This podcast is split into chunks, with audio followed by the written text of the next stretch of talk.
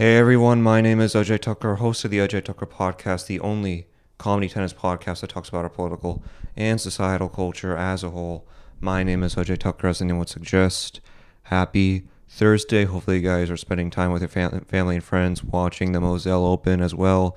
Uh, I think there's another Open as well, Katsana maybe. Uh, again, it's not as say as big as say other tournaments, but again, hopefully, uh, you're watching some tennis as well. You know, uh, because it's this is the period where it's a little bit over uh, or a little bit like sort of uh, slow compared to other months. But again, we have a few topics that we can get into for today. We can obviously get into Daniel Craig uh, talking about James Bond and uh, why he believes that James Bond should only be played by a uh, a particular person. we can also discuss Joy Reid going after Gabby Petito and the media coverage correlating to Gabby Petito we can discuss Beto O'Rourke running for Texas governor and just you know just how bad of an uh, idea that is. Uh, Andy Murray versus Ugo Humbert for the at the Moselle Open that happened yesterday. Uh, and in terms of you know, news within the tennis world, Andy Murray, Ugo Humbert, the Laver Cup, uh, Twitter account blocking people who shared Zverev's domestic abuse article. But where we'll start off today will be on Roger Federer's comments on rehab post surgery. So if you guys don't know, uh, around Monday, I would say, uh, basically Roger Federer sat down uh, with the publication and basically aired out, not aired out, but gave his comments on his injury, on his surgery, and what the future of his career will be uh, afterwards. So, again, I'm just pulling up the quote here. He says, I'm feeling actually really good. Things are not as I hoped they would be, but I'm recovering well and the rehab is going really good, Federer told Eurosport. I've had no setbacks. I'm feeling strong and excited for what's to come. I wish I could be back on a tennis court as quick as possible, but I have to be patient. It's a slow period right now, and I got to take it step by step. And so far, so good. I'm very happy. So, this is the thing.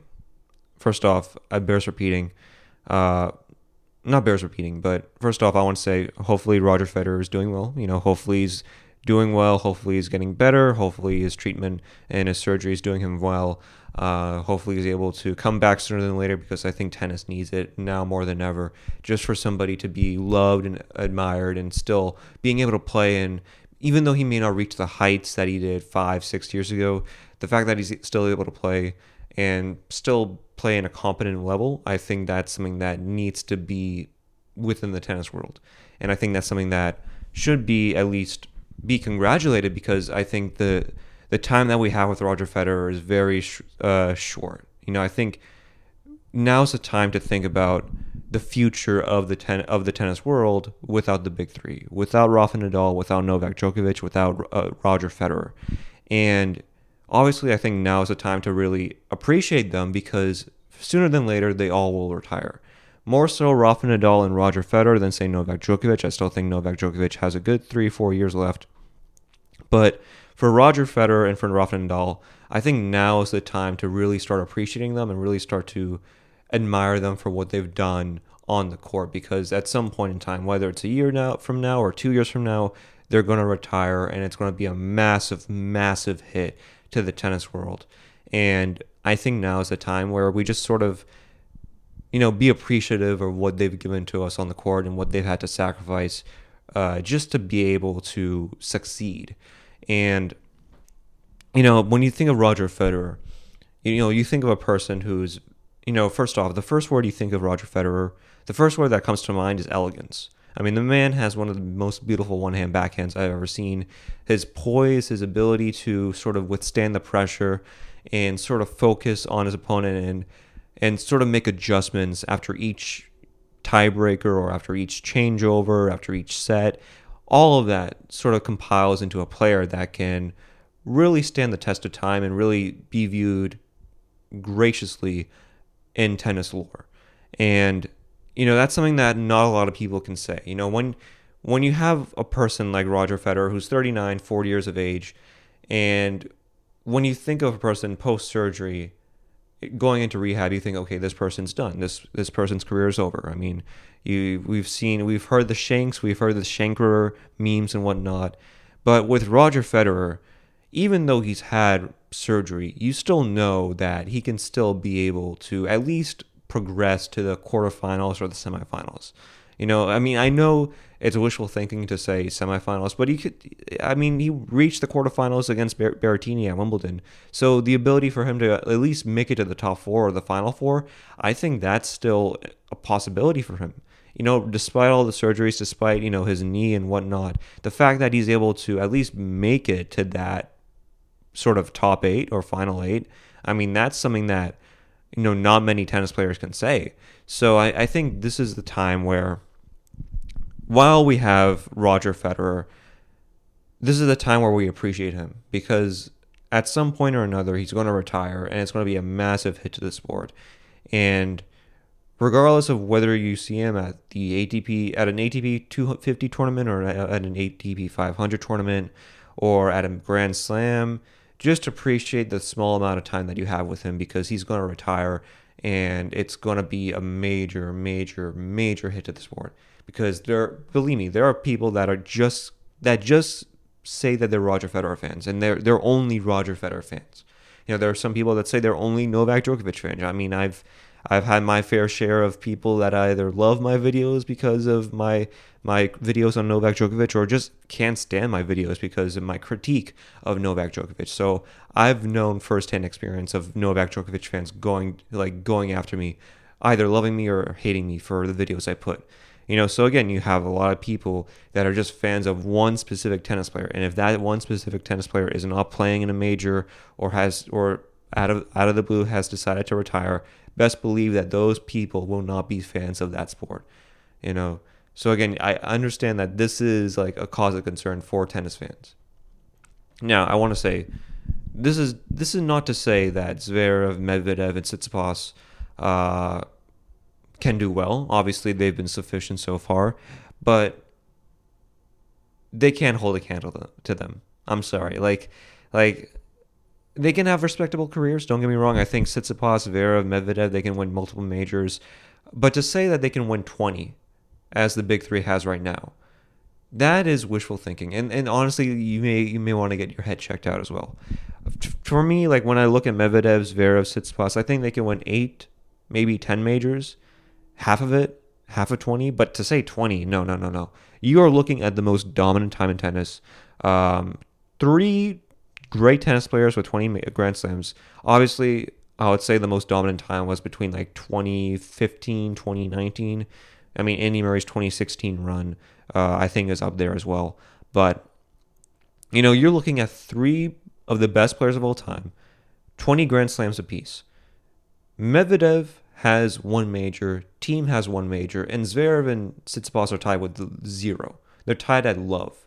So understand that this will never happen again. Like this, I this belief that there will be a second coming of a Roger Federer or Novak or a Rafa Nadal. I mean, best believe that you you are on something if you believe that. Best believe I want whatever you're having because it must be out of this world crazy. Like, but because at the end of the day, like, you have to appreciate greatness. And Zverev's, Medvedev, Tsitsipas, while they are good players and while they have the ability to get majors and, and have iconic matches that can really uh, be remembered forever. I mean, best believe, like, believe me, like Zverev has had a few matches where like it's pretty good, where people will, remember it. Tsitsipas the same thing, Medvedev the same thing to think that they'll they'll they'll be able to compete with a Roger or a Rafa and be competitive in that same field as getting like 20 majors or maybe subtract 5 out of it to get 15 majors. I mean, I think that's too much.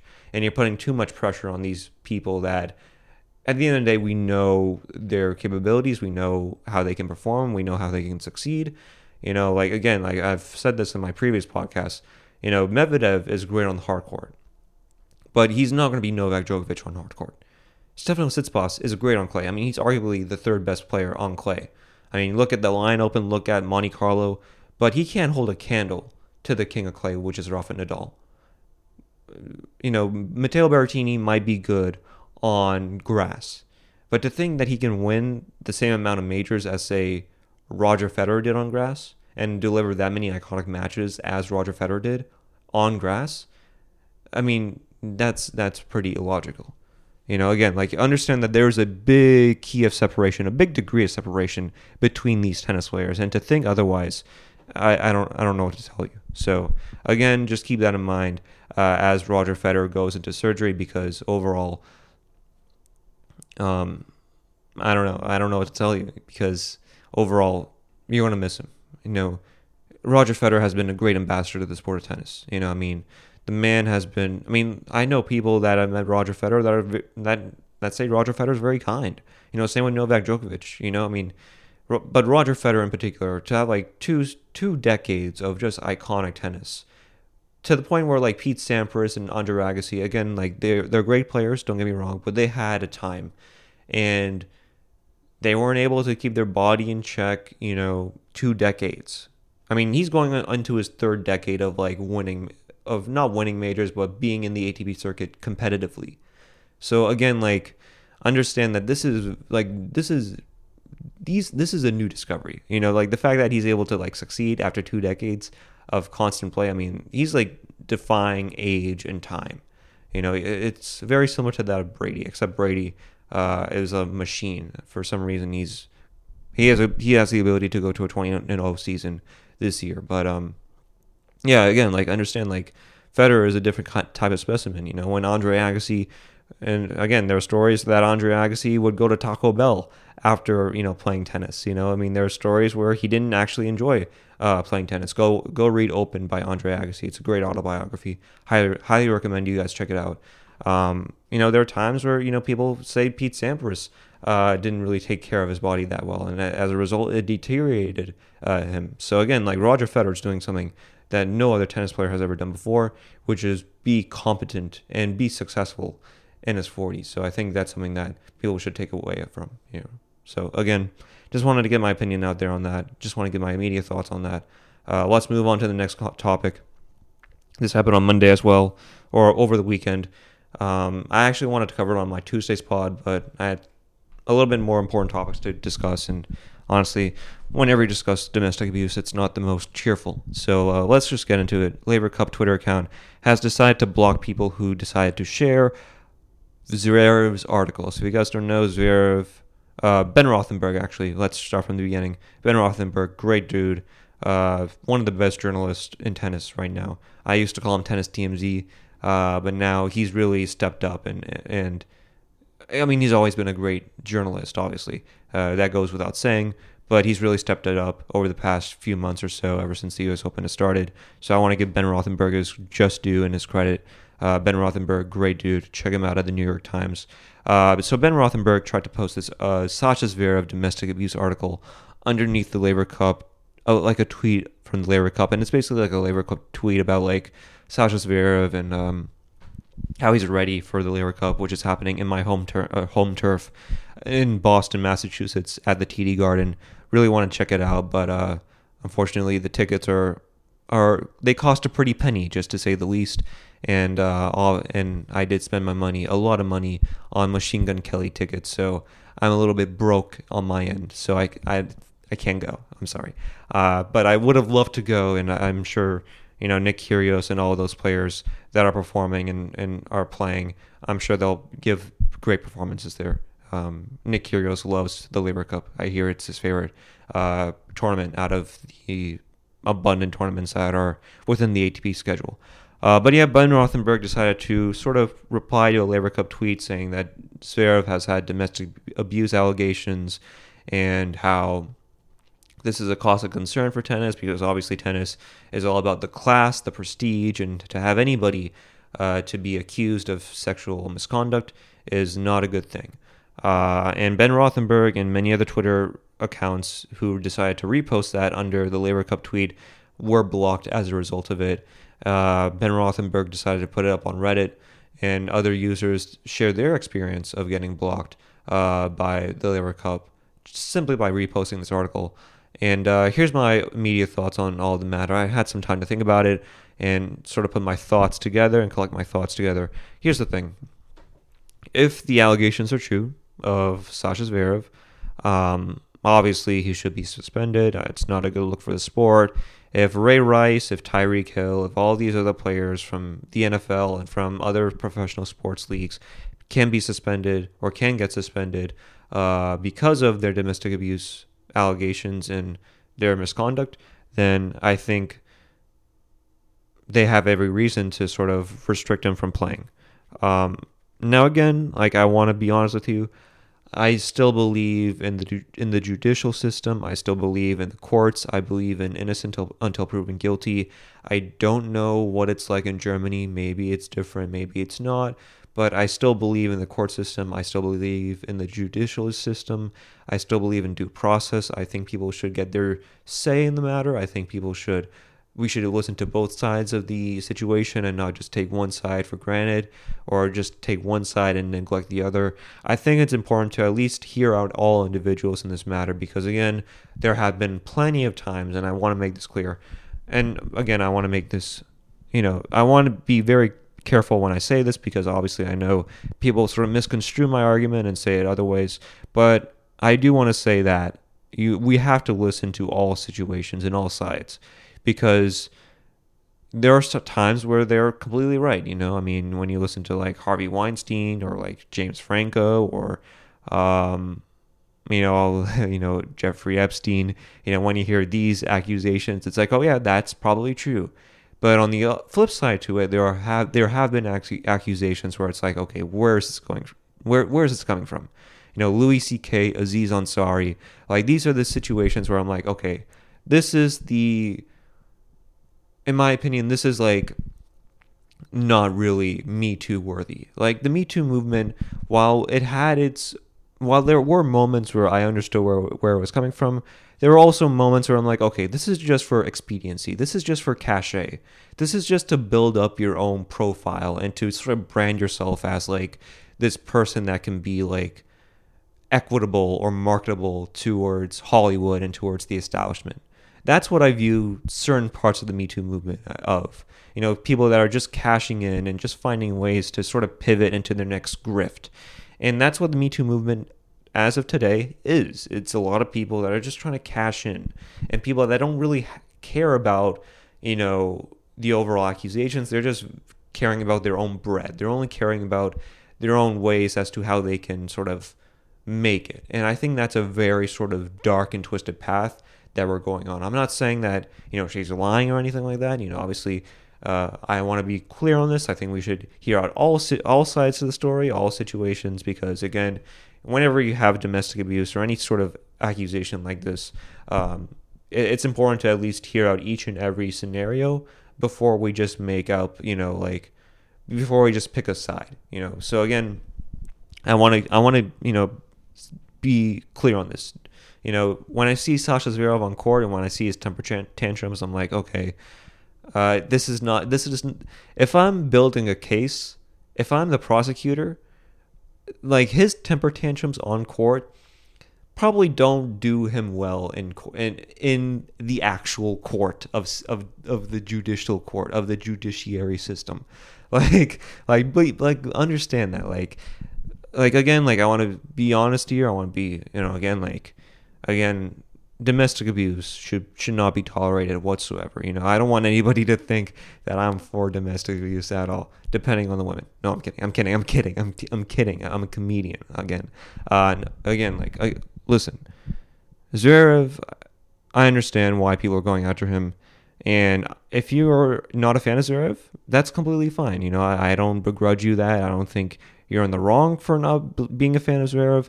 Uh, but again, I think it's very, very important that we all hear all sides to the situation before we just make up our mind on it. And I think Ben Rothenberg had the right to put a put his article underneath it and just let it be there. You know, I don't think the Laver Cup is doing any credit to themselves by just blocking Ben Rothenberg's article. And apparently, Sascha Zverev's team is now scrubbing the article from the internet, which I don't think that's a good thing either, because that just builds the case that you actually did do these crimes and these nefarious activities, which I don't want to believe. But if you're scrubbing articles from the internet, that's not a good sign. I mean, that's clearly like if if you're scrubbing articles from the internet, especially like from like somebody's testimony or somebody's like actual if your accuser is like saying that this is what happened and you're scrubbing articles away from the internet because of what your accuser said that's not a good look whatsoever now, if you want to sue her for defamation of character and whatnot, then I guess. I, I mean, if you're speaking with lawyers and whatnot, but like if you're scrubbing articles away from the internet because of this, not a good look whatsoever. So again, like I think the Laver Cup, I think they're trying to save face. I think they're trying to like help out the brand because at the end of the day, they just they just care about corporate sponsors and whatnot. I mean, the Laver Cup does not get the ratings of say any major. So they're just trying to save face. They're just trying to build up the brand, get Rolex and whatnot to still ride with them. I mean, Rolex is. I mean, Sascha Zverev got a Rolex deal after his accusations, which I mean, I don't know if I would do that if I was Rolex. If I really cared about prestige and class and the importance of value of players and being able to sort of win and lose and carry yourself with grace. I don't know if I would sort of put Sascha Zverev as my like dude, but it's whatever. I mean, listen, Laver Cup is in the wrong for doing this. I'm with Ben Rothenberg here, uh, and I'm with all the Reddit users as well. Uh, Reddit Army, let, let's go. but again, I, I want to make this clear as well. You know, I think we need to hear out the other side of the story, story as well, and um, understand due process and understand that there's still a lot more that needs to be at least done. You know, again, I'm against domestic abuse. You know, I feel like I don't have to explain myself when I say that, uh, but at the same time, we have to hear out all sides. I'm sorry because it can go like Louis C.K. You know, like he asked for like Louis C.K. asked for consent before he could wank his dick off in front of women, and those women that accused him of wanking his dick uh, did not give that information out. They didn't specify that he asked for consent. You know, and that Aziz Ansari article, I'm sorry. Like I was with Aziz as I read through the article. Like again, just want to make that clear. Uh, all right, let's get into the final bit of news, tennis news that we can get into for today. Andy Murray versus Ugo Humbert. So if you guys don't know, Andy Murray beat Ugo Humbert 4-6, 6-3, 6-2 in three sets. Best out of three, obviously. That's what happens when you're watching an ATP, ATP 250, ATP 500 event. And by, I just want to say this Andy Murray, as I've said in countless podcasts before, he's my favorite dude. Like, he's the person that inspired me to play tennis, to perform tennis. So I have a lot of love and appreciation for him. And obviously, I had to watch that match yesterday because of my love for Andy Murray. Andy Murray was amazing. like he was amazing. Like understand that this is a person that has had metal that right now has a metal hip and is playing a top 20 player named Ugo Humbert, who by the way has won the Halle Open against Andre Rublev. Again, he's no joke. He won the Halle Open. Like this man is like an amazing tennis player, and the fact that Andy Murray was able to beat Andre uh, Ugo Humbert that's impeccable. And that was incredible, amazing. And I truly, truly appreciated this match because it just shows that when Andy Murray is on, and I actually tweeted this out yesterday, go follow me on Twitter. Uh, if you want to read a suicide note, uh, go follow me on Twitter. But when Andy Murray is on, he is borderline untouchable. When Andy Murray is doing well, very few people can beat him. Obviously, you know, the Novaks and the Rafas and the uh, those people, you know, they can beat him because they're obviously gods to to any tennis player on the court. But Andy Murray, when he is on, no one can touch him. He is a person that has some of the best baseline play you'll ever see, some of the best aces you'll ever see, and has some of the best drop shots and lobs you'll ever see. You know, this is a person that's very tactical and and can understand the faults and the weaknesses of his of his opponent and can really exploit that to the best of his ability. And that is what Andy Murray did against Ugo Humbert was that even though he lost in that first set, he still made the correct adjustments and the correct audibles to sort of change his path and to get victory and, and to ensure him to ensure himself victory on that path. So Andy Murray did exceptionally well in this match. And you saw it in that third set when he was able to broke when he was able to break Humbert twice early on early on in the third set. That was the inclination that gave you the inclination that Andy Murray could beat Ugo Humbert and that it would sway his way. Now, I don't know what's next for Andy Murray. Again, it's the Moselle Open, so I'm very sorry if if if I don't know who's he who he's playing against. But again, like ATP should do a better job in terms of covering this, uh, because again, like I, I did not see anybody really talk about it on Twitter. I know I mentioned Twitter a lot, but it it. Uh, Twitter is such an it's like now ingrained in tennis now. Like you you need to focus on Twitter and allocate yourself on Twitter to really get a better glimpse and a better picture as to what's happening in the tennis world. So Andy Murray beat Ugo Humbert. Um, Ugo Humbert saved getting bageled with like a semi volley for a winner in the third set. I think it was like 4 1. It went on to changeover. It went into changeover. But he was like right near the baseline, had like this sort of volley as Andy Murray approached the net, and he was just able to find an open open place, open area where he could just dump it off and get the winner. So obviously, Ugo Humbert is very much strategic in his in his ball placement and whatnot, but that's not the story for today. The story for today is Andy Murray and his success at the Moselle Open and for beating Ugo Humbert. And again, you know, people may you know question Ugo Humbert. Obviously, he lost to uh, Nick Kyrgios in that first round, but still, when Ugo Humbert does well, he gives a sight to see that that Frenchman is very good. He like again like eh, Ugo Humbert is a great player.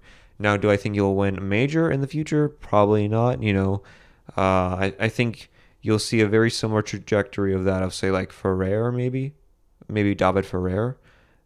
I don't know. I, I think they have a very similar like build, um, but at the same time, Ugo Humbert is a good player, and a win against him is a good win nonetheless. Nevertheless, nonetheless, whoever is beating him. So again, Andy Murray beats Ugo Humbert 4-6, 6-3, 6-2.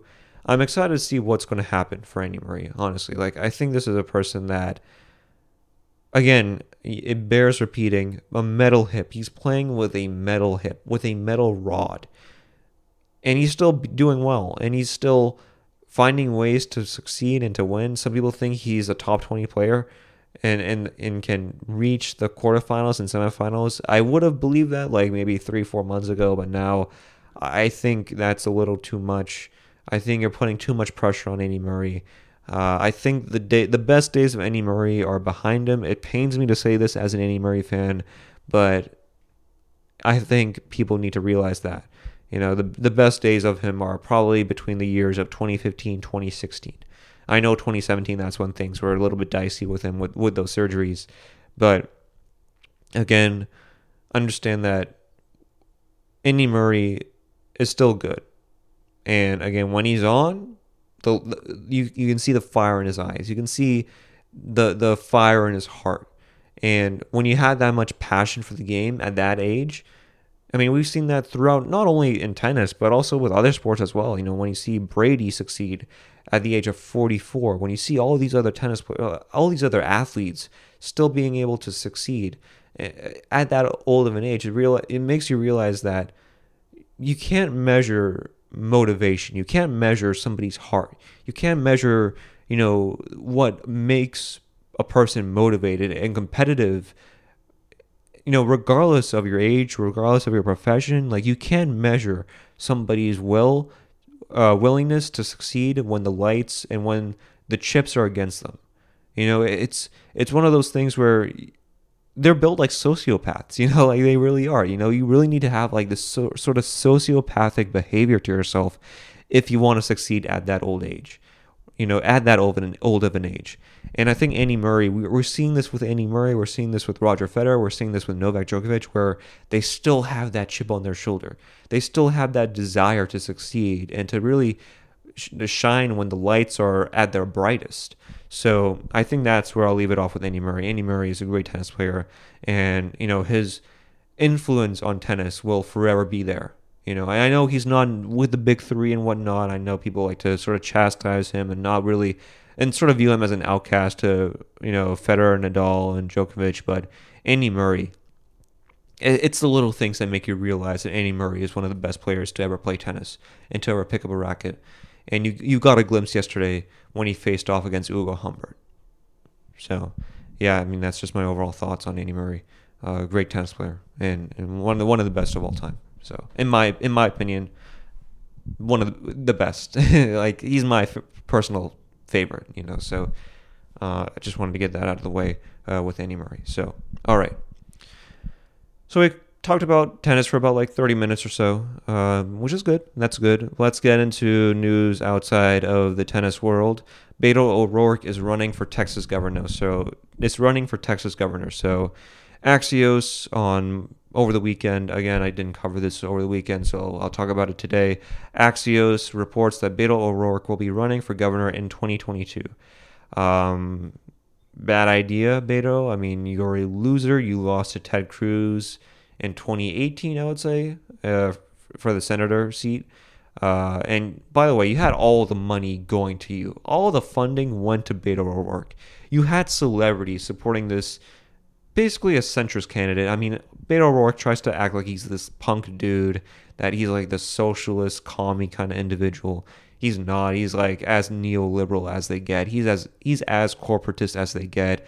He's married to a woman who is part of this bougie family that is essentially the richest family in El Paso, Texas.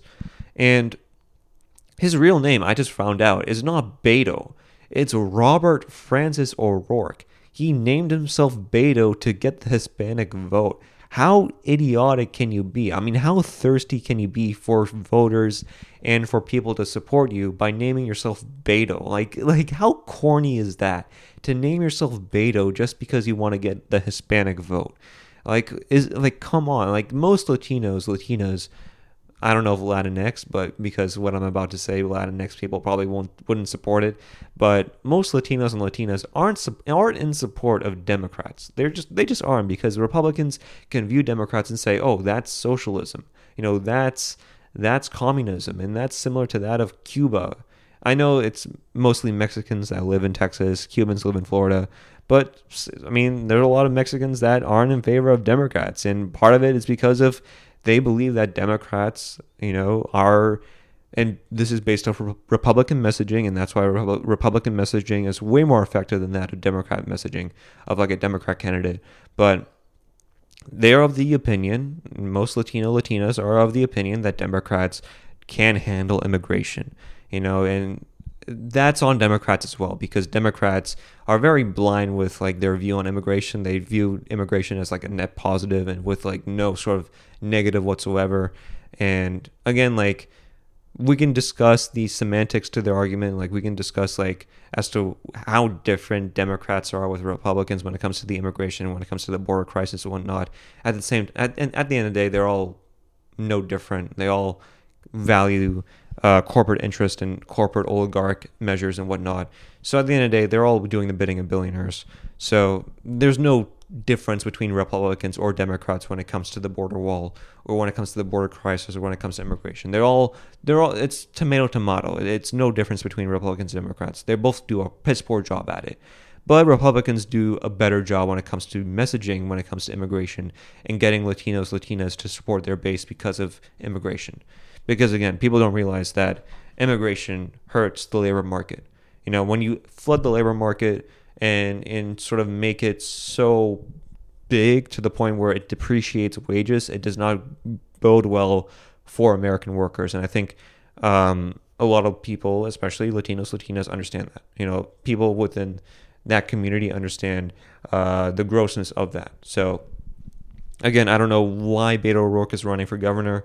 Um, and again, he's running against Greg Abbott, right? Conservatives like Greg Abbott.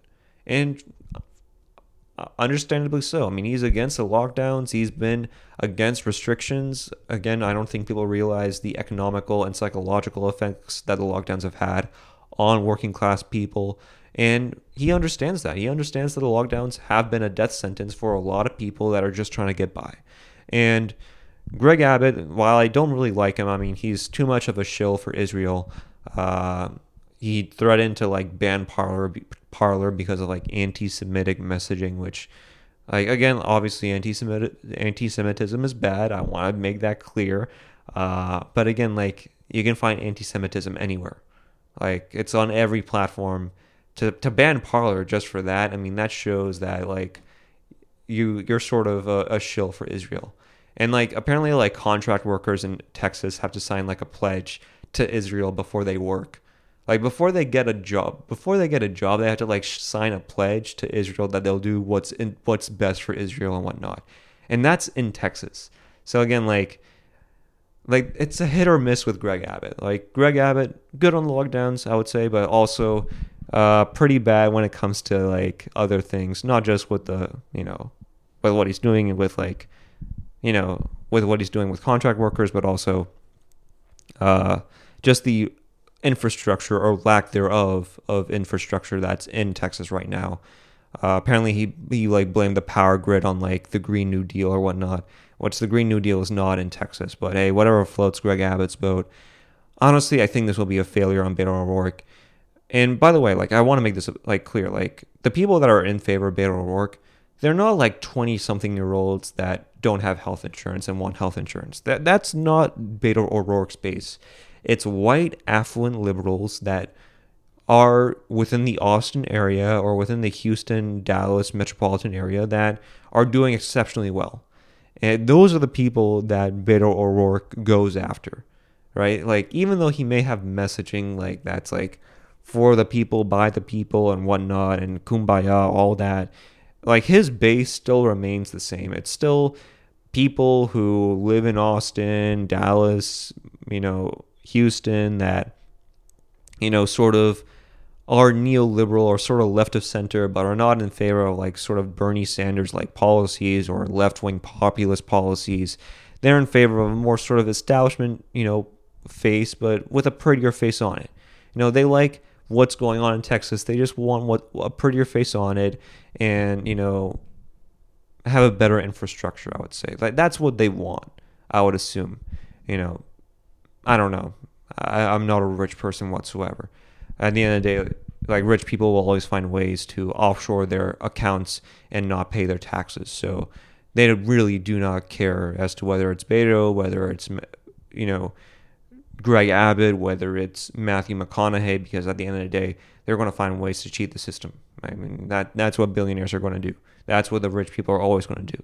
They're always going to find ways to offshore their taxes, which in certain issues, in certain instances, I get. In certain instances, I don't get. But that's what it is. Beto O'Rourke running for Texas governor. I don't think it will be successful whatsoever. Um, if prior outcome is any indication on future success, then Beto O'Rourke will not be successful whatsoever. Uh, so again, just want to keep that out there. Um, honestly, like I feel like Beto O'Rourke, all his steam left when Pete Buttigieg ran. Like I feel, I felt like when Pete Buttigieg ran, that's when Beto O'Rourke, all his steam, it just popped out like a balloon because Pete Buttigieg is no different than that of Beto O'Rourke. Like he's the same sort of corporatist individual that does the bidding for billionaires that, you know, is a little bit more of a prettier face than that of Beto O'Rourke. You know, a person that, you know, served in the military, you know, is gay. So it gives them a little bit of a leeway to sort of make that as a face of their coalition, I would say. So again, I feel like all that steam popped off or popped out when he ran for president and when he got none of the votes. Like like Beto O'Rourke was polling at like zero percent in the polls. I'm like Beto, what are you doing? Why are you still in this race? You're like like all of these people are just taking are just siphoning votes off of you. Like it's embarrassing. Drop out. You offer no difference as opposed to all the other, you know, chuds out there that the DNC put out there just to thwart Bernie out of the stage or just to thwart Tulsi and Yang off the stage. So again, you know, Beto is running for Texas governor, and honestly, like I, wonder what's going to happen with him because uh, it doesn't seem like he's going to do well. I think Matthew McConaughey has has a good shot. You know, don't sleep on my boy Matthew McConaughey actually like if he if he's running for Texas governor, I'm supporting him. You know, I'm giving him my full fledged endorsement. Ajay Thakkar is endorsing Matthew McConaughey because we're at the end of the American empire. Let's let's enjoy it. Let's enjoy the failure of not the failure, but the downsides of our empire, which is having celebrities run because there's there's no difference between like a celebrity running and somebody who went to a private Ivy League school that did army for like two, three years and is a part of the CIA who's now running for governor and is now running for president. There's no difference between the two, okay? They have the same intellect. They really do. Like actors and celebrities have no like they their understanding of politics is probably better than that of your average politician. Honestly, I'm honestly saying that. So, anyways, uh, let's get into the next topic. All right, we're doing okay on time. All right, let's get into Joy Reid going after Gabby Petito. All right, so Joy Reid went after the media on Tuesday, I would say. Uh, no, not Tuesday, Monday.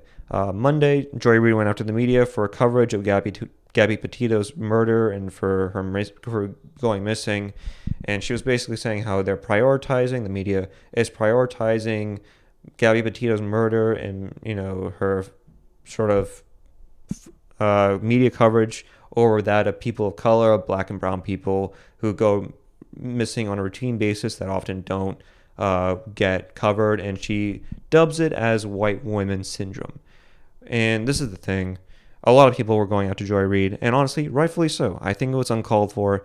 Part of the reason as to why I believe it was, it was uncalled for was because Joy Reid Joy Reid is a part of the media.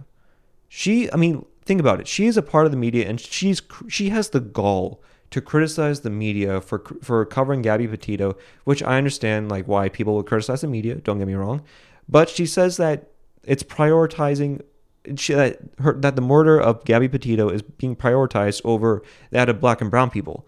And she said it's the media's fault for doing that. I'm like, Joy Reid, you are the media you have time to cover people of color that go missing, but you don't because it doesn't generate traffic. It doesn't generate views. And you know that because you cover sensationalized crap that, you know, is often lends itself to the culture war. And that's what your show is. It's it's covering culture war esque topics to essentially you know bolster up your base and to get people on twitter to like the the liberal deranged people on twitter to like support you and to actively follow your show. And Joy Reid, I mean the the cognitive dissonance that you must have to criticize the media, but then you yourself are not beholden to that same step or to that same like rule that you've set in place it's just fascinating to see and that's what joy reid did on monday is not hold herself to the same standard that she has for other people in the media and this is there's this thing where this is the thing that i've seen from msnbc Rachel Maddow has decided to leave her show. And now she signed her deal with M- NBC, and now she's, you know, making millions of dollars doing NBC work and whatnot. And MSNBC, obviously, their ratings have been down. Even with Rachel Maddow, uh, Rachel Maddow on the network, their ratings have been abysmal. And they want somebody to generate views, to generate traffic, to generate attention, because we do live in a in an attention economy they want somebody to generate views and attention. So what's what what do they do? What do they do? They have Joy Reid go on and criticize a person that went missing and probably was murdered and is murdered, as we can tell in the past two three days after the news dropped that she was murdered. And that's what they want to do. That's what they. That's what MSNBC wants to do. They want to get attention for the sake of getting attention, and th- that's what they did. They threw poop against the. They threw poop against the wall, saw what stuck, and this is what stuck. And honestly, like that's the thing about news is that they have no care in the world for covering anything substantial or substantive, right? Like understand that like when this Gabby Petito news came out, like Israel was building a dome, like with our taxpayer money.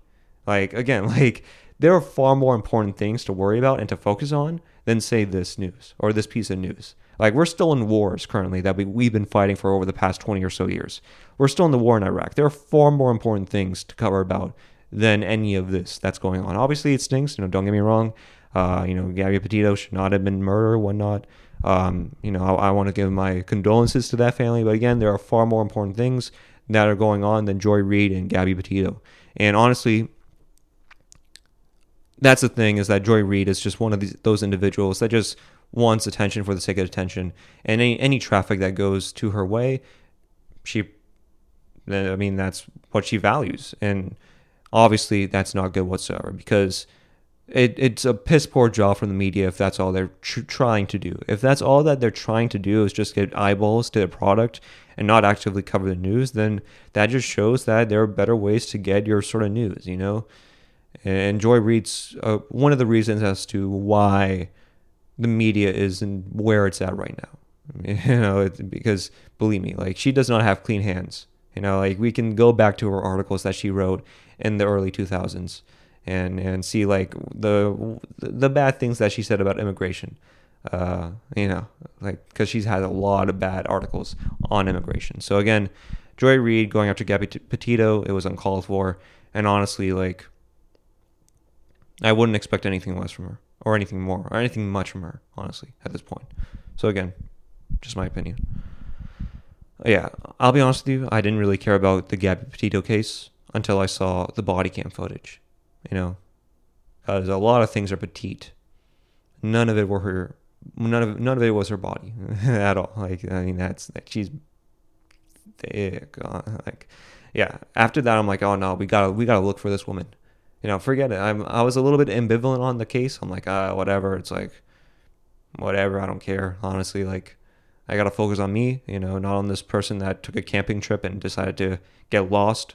Not on my fault, not my fault, you know, not my fault that he decided to live in a, in an eat, pray, love scenario. But hey, like one, once I saw the body cam footage, I'm like, okay, I, we gotta find this woman. We gotta do everything we gotta do. We gotta find any which way to find this woman. that's what I truly believed after that. Uh, so yeah, that's my opinion on it. All right, let's get into the final topic of today. Daniel Craig uh, gave his remarks on James Bond, and I actually thought this was important to at least point out and discuss. So Daniel Craig stated, uh, somebody asked him about like James Bond being played by a pe- by a person of color, by a woman of color, by anybody that's not a straight white male, and uh, Daniel Craig actually gave a, a pretty sort of clear answer on this. It was obviously taking taken out of context because why wouldn't they? It's the media. Uh, but Daniel Craig stated that the answer to that is very simple. He said, There should be, simply be better parts for women and actors of color. Why should a woman play James Bond when there should be a part just as good as James Bond, but for a woman? And obviously, they took this out of context. And this is the thing with this. I think Daniel Craig is right on James Bond. And a lot of people don't want to hear it. You know, I'll be honest with you, a lot of people don't. And I understand where people are coming from when they say, uh, that Daniel Craig is wrong, but in my opinion, I think he's wrong on James Bond. Because when you look at James Bond, he's not a person that you want to idolize, right? He's a deeply flawed individual, right? He's like James Bond, while he may wear the nice suits and may wear, uh, you know, a nice Omega watch or whatnot, and may drive an Aston Martin and may, you know, casually ask for a martini, shaken, not stirred. And yeah, while on the surface he looks like a very sort of idyllic character, I would say. And while a lot of people like myself love James Bond, even though I'm not white, uh, newsflash, I'm not white. Uh, I loved watching Casino Royale and Spectre and whatnot. But when you look at James Bond, you're like you're like, oh no, this is a person that people should gawk at. This is a person that you know people should sort of make fun of. You know, like the part of the reason why James Bond is such a great character is because underneath all the sort of uh, you know, fashion and all, all, all, all beneath all the professionalism is a, as a sense of a person that's a deeply disinterested character, a person that you don't want to see or even really want to talk to, honestly. And that's what I feel about with most people, honestly. Like, I don't want to talk to most people. You know, like when I look at James Bond, it's like, oh, this is a person that carries himself professionally, but a person that would be a pain to really sit with and have a conversation with. And more importantly, he's a person that even though like people sort of idolize, he's he's not something that we should like sort of aspire to be. Like he's not a person that people should like care to be. And I feel like for a lot of people from different cultures, like we were grown up to be very different than that of James Bond. You know, we were not taught to be like, you know, this womanizing person that you know, you know, finds every which way to like, you know, put each and every day into like a life or death scenario, you know, we value stability and security. I mean, that's what pe- people of color, I mean, that's what people from diverse cultures are tend to be taught, you know, to value stability and security and to do things that can help out your family and whatnot. And James Bond is not a person that really values that. So to to the idea that women of color or people of color can play James Bond's character, I think it would be very sort of artificial and not in my opinion, not as natural as say like a person of who's white can play, or like a cisgender white male can play. You know, so I think Daniel Craig is right on this. You know, and when he says that when uh, why should a woman play James Bond when there should be a part just as good as James Bond? I actually really took this to heart because like I don't know if you guys watched Tenet. If you guys did watch Tenet, you know, maybe leave a comment down below, say how you felt about Tenet. But John David Washington's character plays a very similar role to James Bond.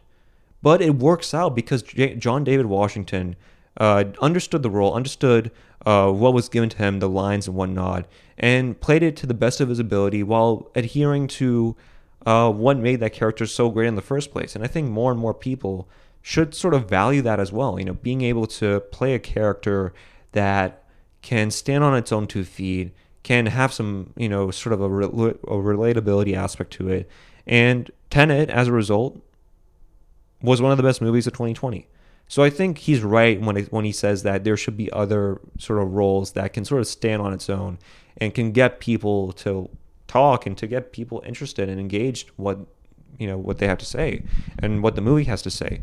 You know, so again, like for the people that are going after Daniel Craig for saying this, I think they're misconstruing his point, and more importantly, I feel like to put anybody in James Bond's situation that's a person of color, I don't think it's I think it's doing a disservice to not only the character but also to the person who's acting.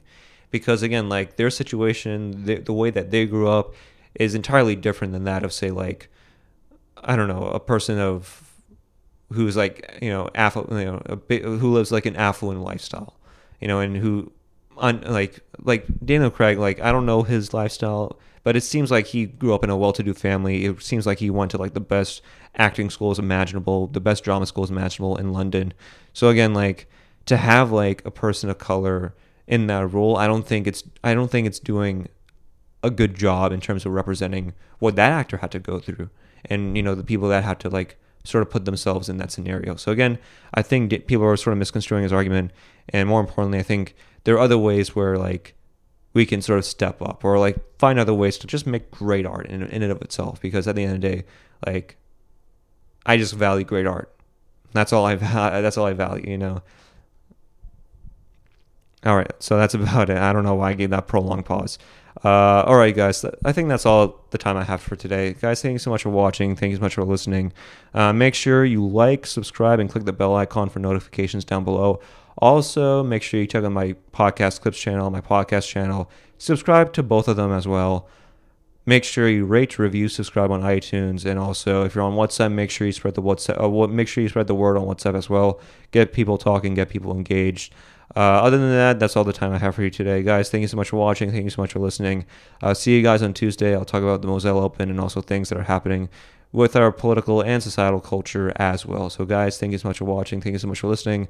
And I'll see you guys on Tuesday. All right, guys. Peace. See y'all.